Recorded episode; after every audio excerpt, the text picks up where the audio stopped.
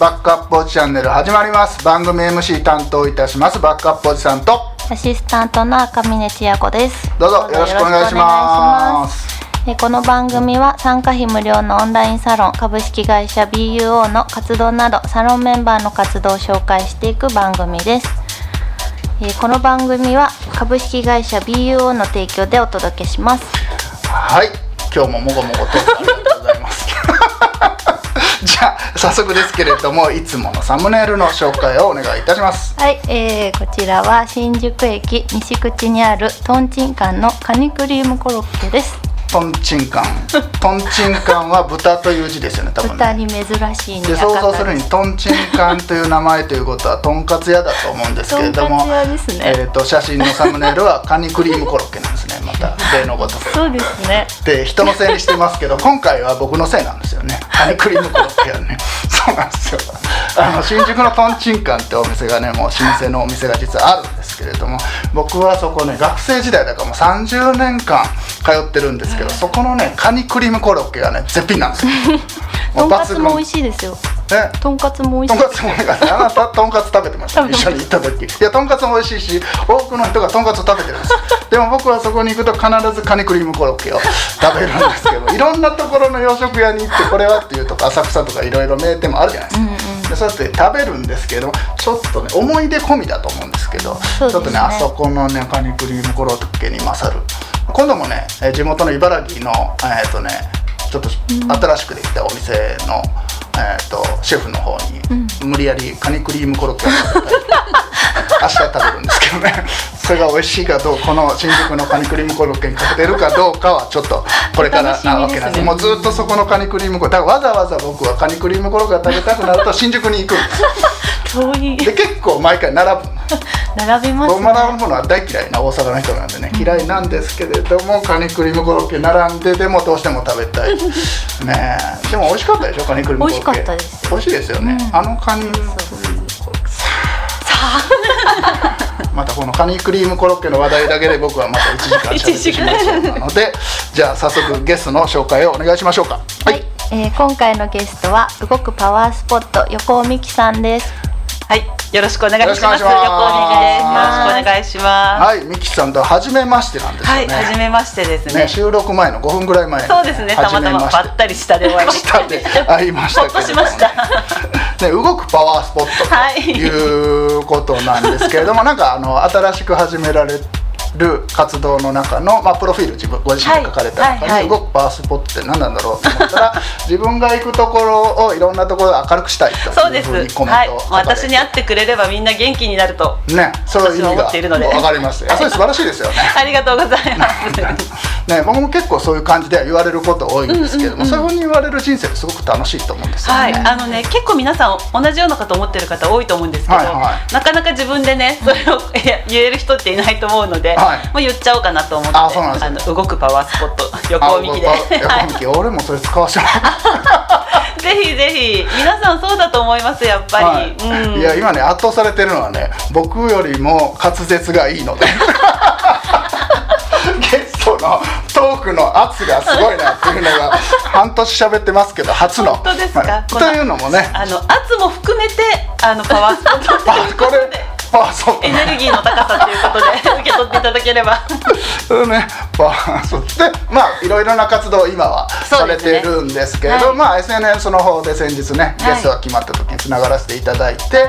えープロフィールいろいろ見さはいせていただいてるんですけど、えー、と僕の中ですごく注目したかったと。い。う、まあ、この間の投稿でも書かれてたんですけれども、はいはい。将来の夢がお母さんだっあそうです。て書かれてたじゃないですか、はい。僕ね、はいあれ本当素晴らしいなと本当ですか？思ってるんですよ。めちゃくちゃ怒られました えそうなんですよ。いやでもあ先生にね。いやでもお母さんというコンテンツっていうのは、はい。本当に僕はなんていう圧倒的なクリエイティビティな作業だと僕は思ってるんですよ。だから、はいはい。なん20年かけて、はい。え子供という一つの作品をはい。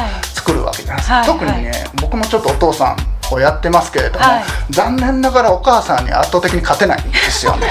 まあ産んでますからね。そう子供にとおってお母さんっていうのは絶対的な存在でうん。それを何十年もかけて一つの作品を作品だと 思ってるんですよ、はい。女性にとって子供は成人それを、えー、としかも3人三人いますね。はい。もう成人されてるえっとそうですね。31とはい。26と、はい。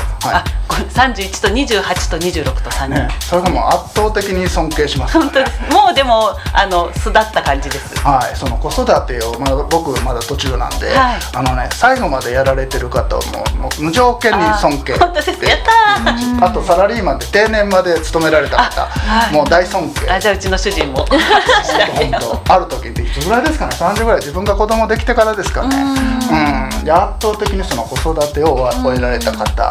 えーっとまあもともと野球やってたんで年長者ははいはい。尊敬するタイプ、はい。意外とそういうタイプの人間ではあるんですけれども、そう子育て終了した人とその定年まで家族のために勤め上げられた人っていうのは大尊敬。あー無条件に何の仕事されてる方もリスペクトっていう中で、それをやりきられたはいはい。というのが、あのどことか見てそうですね、はい、その上で、えー、と新しいことをいろいろ始められてるのが、はい。まず一番のリスペクトだなと。本当ですか？嬉しいです。たまたまですけどね。あたまたま。いやたまたまでもまあその運もありますしね。そうですね。たまたまなんか、はい。うちのところに来てくれた子供たちがあの、うん。よく頑張ってくれたので。よく頑張ってくれた。いやそれが言い切れるのもかっこいいですしね。本当ですか？もうどう見ても私よりもあの全てが上なので子供たちの方が。そそれも僕も僕自身もよく言うあの努力の量もそうだし、はい。能力もそうだし、はい。それは完全に認めているのでああ偉いなみんなと思って。そう言えるお母さんは超かっこいいですね。本当ですか？いやもう本当にそうなんですよ、なのでもうなんか今の時点では、うん。ああの投稿にももちろん書いたんですけど、はい。私はとりあえずいるだけでお母さんっていう人がいるっていうだけでよくってもう力もそうだし、うん。それこそ能力とか、知識とか情報もうん。子どもたちの方が明らかに量は多いですから、はい。それを教えてもらう側で全然いいと思ってるんですよ。ああなるほど。教えてもらう助けてもらう支えてもらう。はでも精神的な部分と、うん。まあ、もう少しもしかしたらお金とか何かがあったら、はい。はい。まあ、親としてのうん。バックアップはするけれども、基本もうお願い助けてねっていう感じですよ。ああ素敵だ。いやそれがねあの、本当にそれはたと気がついたのがは私3人いると、う上の子ってやっぱり最初から上の子最初の子なので、うん。なんかいつでもお兄ちゃんお兄ちゃんみたいな扱いをしてるんですね、うんはいはい。5歳でもお兄ちゃんだからみたいな扱いをするんだけど、あーそうですね。一番下の子って5歳だとまだ5歳とか感じになるじゃないですか。はい。で多分一番下の子が大学生ぐらいの時に、うん。たまたま実家に帰省する時うん。に荷物を持って2人で歩いてたんですね、はい。でなんとなく末っ子だし、私としてはあの荷物持ってあげるよみたいな、ちょっとお母さんぶっちゃったんですよ、そしたらその時点で彼はもう1 7 5センチぐらい身長もあって野球やってたのでやっぱ体もガッして,、してるし、ふんって鼻で笑われて「いや母さんよく見て体だって俺の方がでかいし力だって俺の方があるのに、なんで母さんが重たい荷物を持たなきゃいけないの?」って息子に言われてなるほど「あそうか」って「おかしいでしょそれ」って言って彼が重たい荷物をザクザクっと持って私にはこう軽い荷物を持たせてくれた時に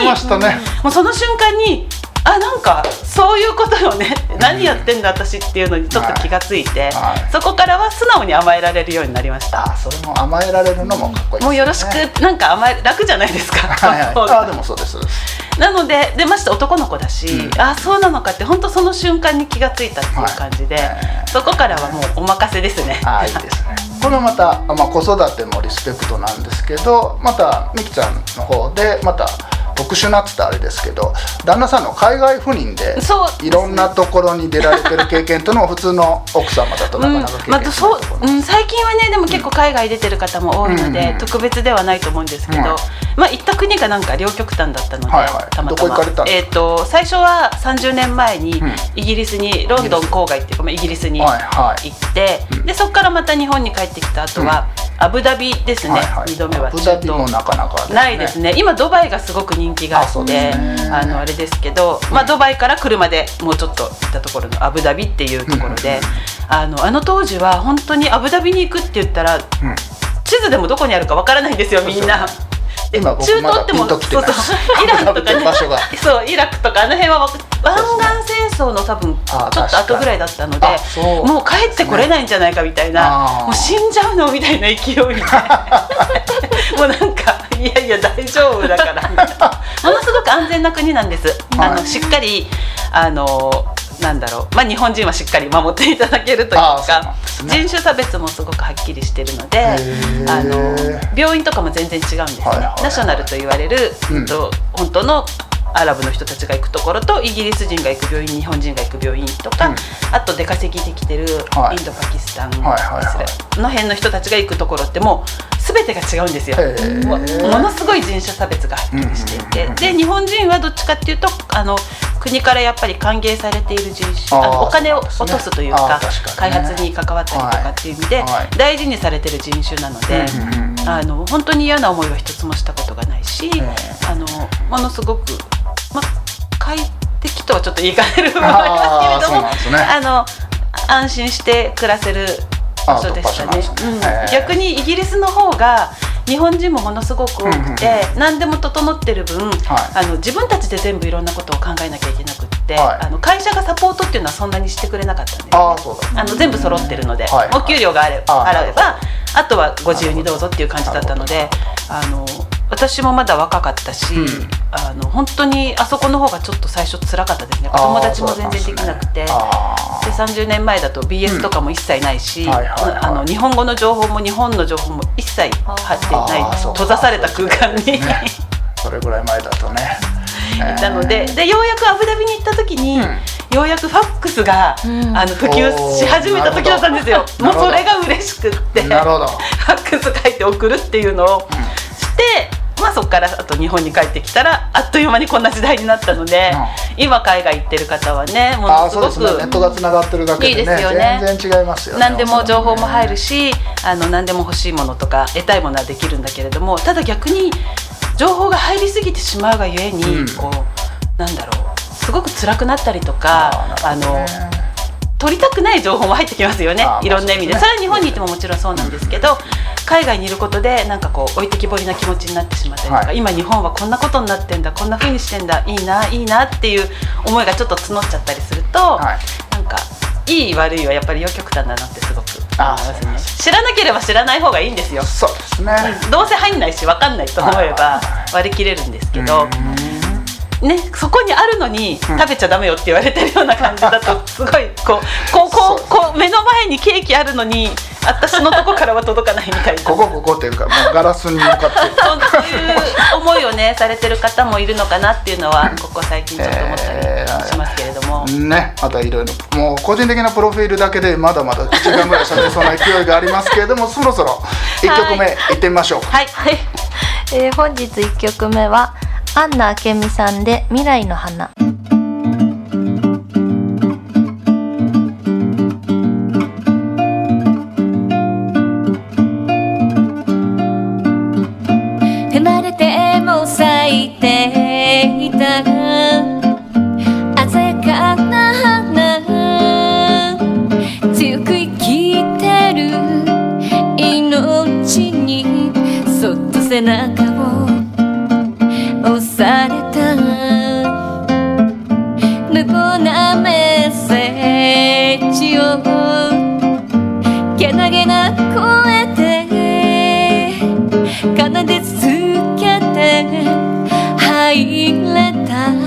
あなたの人生。の中あ未来の花。育てたいよ。根を伸ばして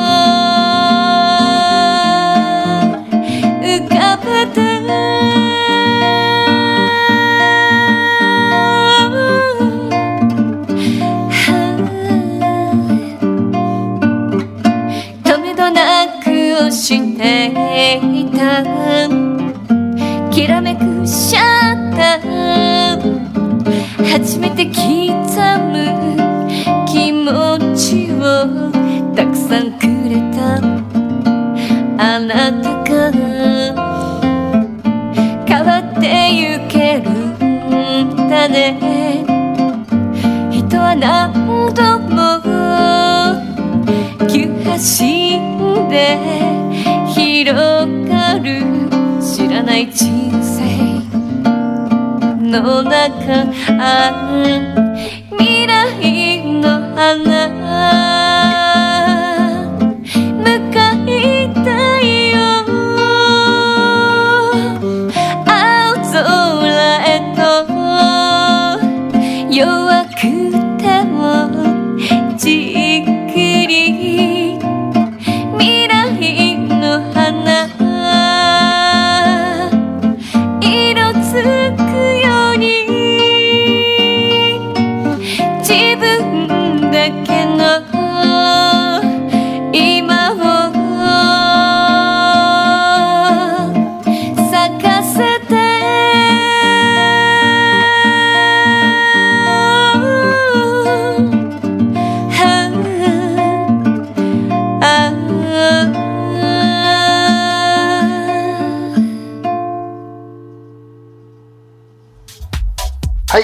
本日の1曲目はアンナ明美さんで「未来の花」ですかね、はい。えーこちらの楽曲あ実はあのミキさんって「本丸ラジオ」っていうラジオの番組をご自身で持たれてるとやらせていただいてます。で、はい。えー、とこの楽曲についてはゲストに来られた方のんですよ。楽曲はいはいってことなんですよね。はい、い。い。歌だったでしょ？とか言って。この何みたいな。はい、ゲストのアフターフォローも怠りませんね。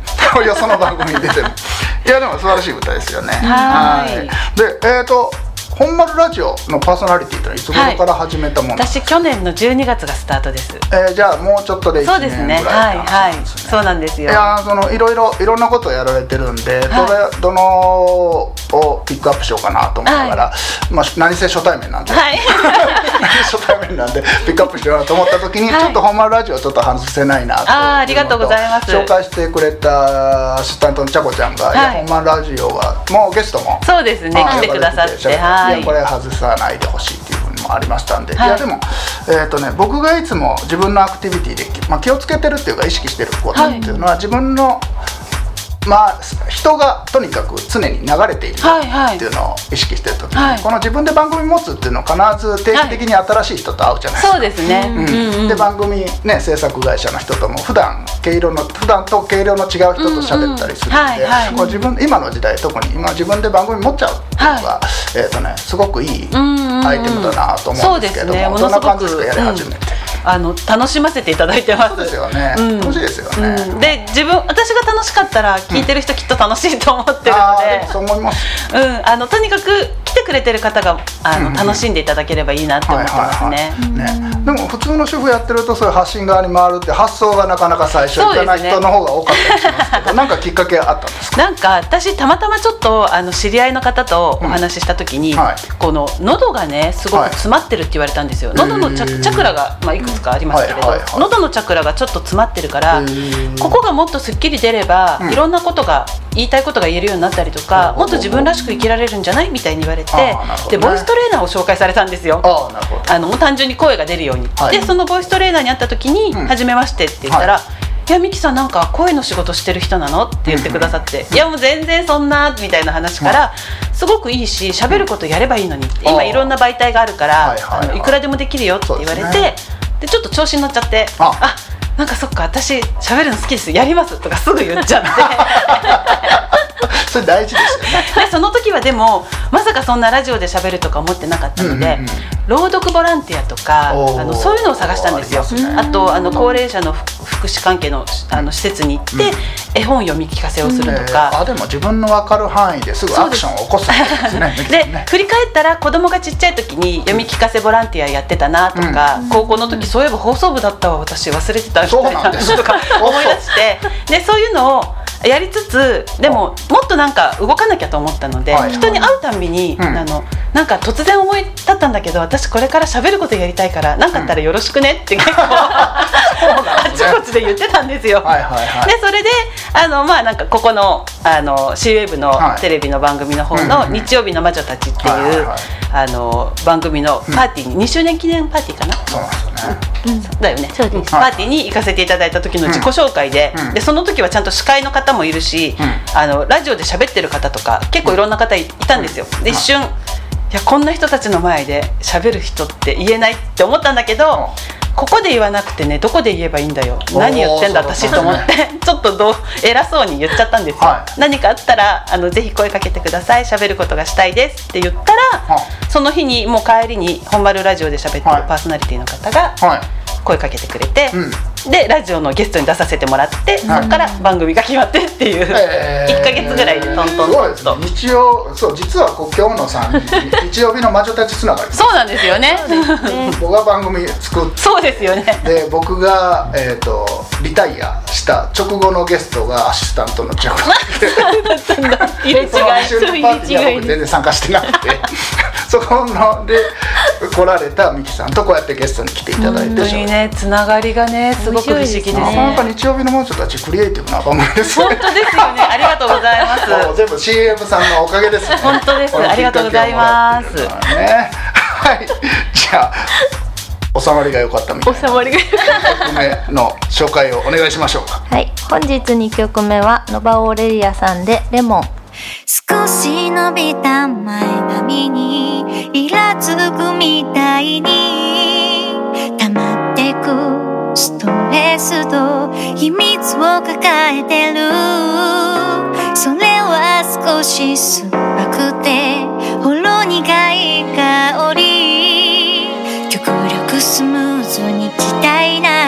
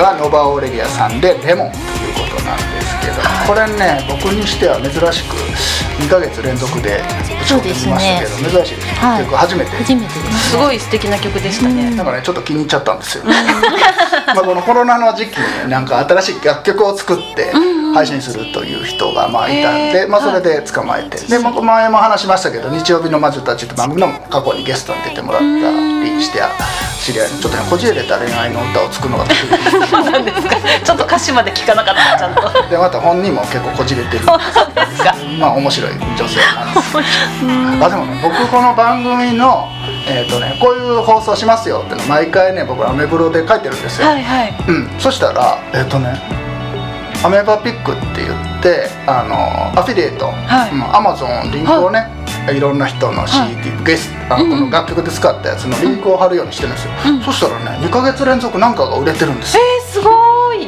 でもね誰の何の CD が売れたかわかんないんですよ。そこすごい大事じゃないですか。その情報ってアメーバなりアマゾンなりくれないのは。えー、すごい大事。知りたいです。でもね何かが売れてるんです。もしかしてレモンが売れてるのかもしれないし彩りデイズさんのなんかが売れてるのかもしれない。わかんない。んですけど、えー、なんかね売れてるんでこれは面白いから毎回ねリンクを貼り続けようと思って。るんそうですね。なんかそうじんわりじんわりね浸透していくのって楽しみですよねまあせっかくね。楽曲ここで流させてもらってるんで、やっぱり結局のところ CD が売れた方がいいじゃないですか。そうですよね。結論からうん。それにね1枚でも貢献できた可能性があるんですよ。素晴らしい。2ヶ月連続。ね素晴らしいです。残念ながら1枚ずつでしかも誰の CD か分かんない。ですここからここからね爆発的にバーッと売れるといいですね。毎月10枚とか売れるようになったらたなんか CM 代もらおう。か そうそうそう。最近気づいたら売れてましたまあそんなことで。はい、で結構ね仲良くなった。ノバオリアスの「レモン」っていう楽曲を使わせていただきましたけれども、えー、ミキさんゲストでね、はい。1本目の30分 何言ってたんだかよくわかりましたけれども楽しんでいただけましたでしょう。かはいありがとうございます。僕的にはもうなんかね溢れちゃいましたね。本当ですか？えーとねまあ、いろんなね活動をされてるのでその話題は後半戦のとはい。ころで持ってこようと思うんですけど、お願いその手前のプロフィールトークが面白すぎてもっと子育てのことも聞きたかったですし もっとあの海外赴任。また呼んでください聞きたかったですねあじゃあちょっとシリーズ化します。か ぜひぜひ。ちょっとシリーズ化してる人がねもうこれで3人目の半年に1回登場するゲスト。半年に1回のゲストだけで来年1年埋まる可能性があすごいですね。出てきますよね。人気じゃないですかこの番組。そうなんですよ。意外とねみんな喋りに来てくれるんですよね。面白がってね。楽しんでます本当に。も う楽しんでます。終わりなのに。そう明日のちゃこちゃんから本当にもうだいぶ前からミキさん僕に紹介したいっていうのをそうですかありがたいです。ずっと言われ続けてましてでやっと会えたみたいな。そうそうそう半年に一度ちゃこちゃんが僕に紹介したい。ゲストを呼びましょうっていうことを、今回新しく見たのも真っ先に。ミキさんなんありがとうございますので今日は楽しいトークがですできました後半戦はね今やられてる活動の話も続けてやりたいと思いますので、はいよろしくお願いしますえー本日は、えー、とゲスト、えー、と横尾美希です横尾美希さんパワースポット横尾美希さんですねはいどうもありがとうございましたありがとうございました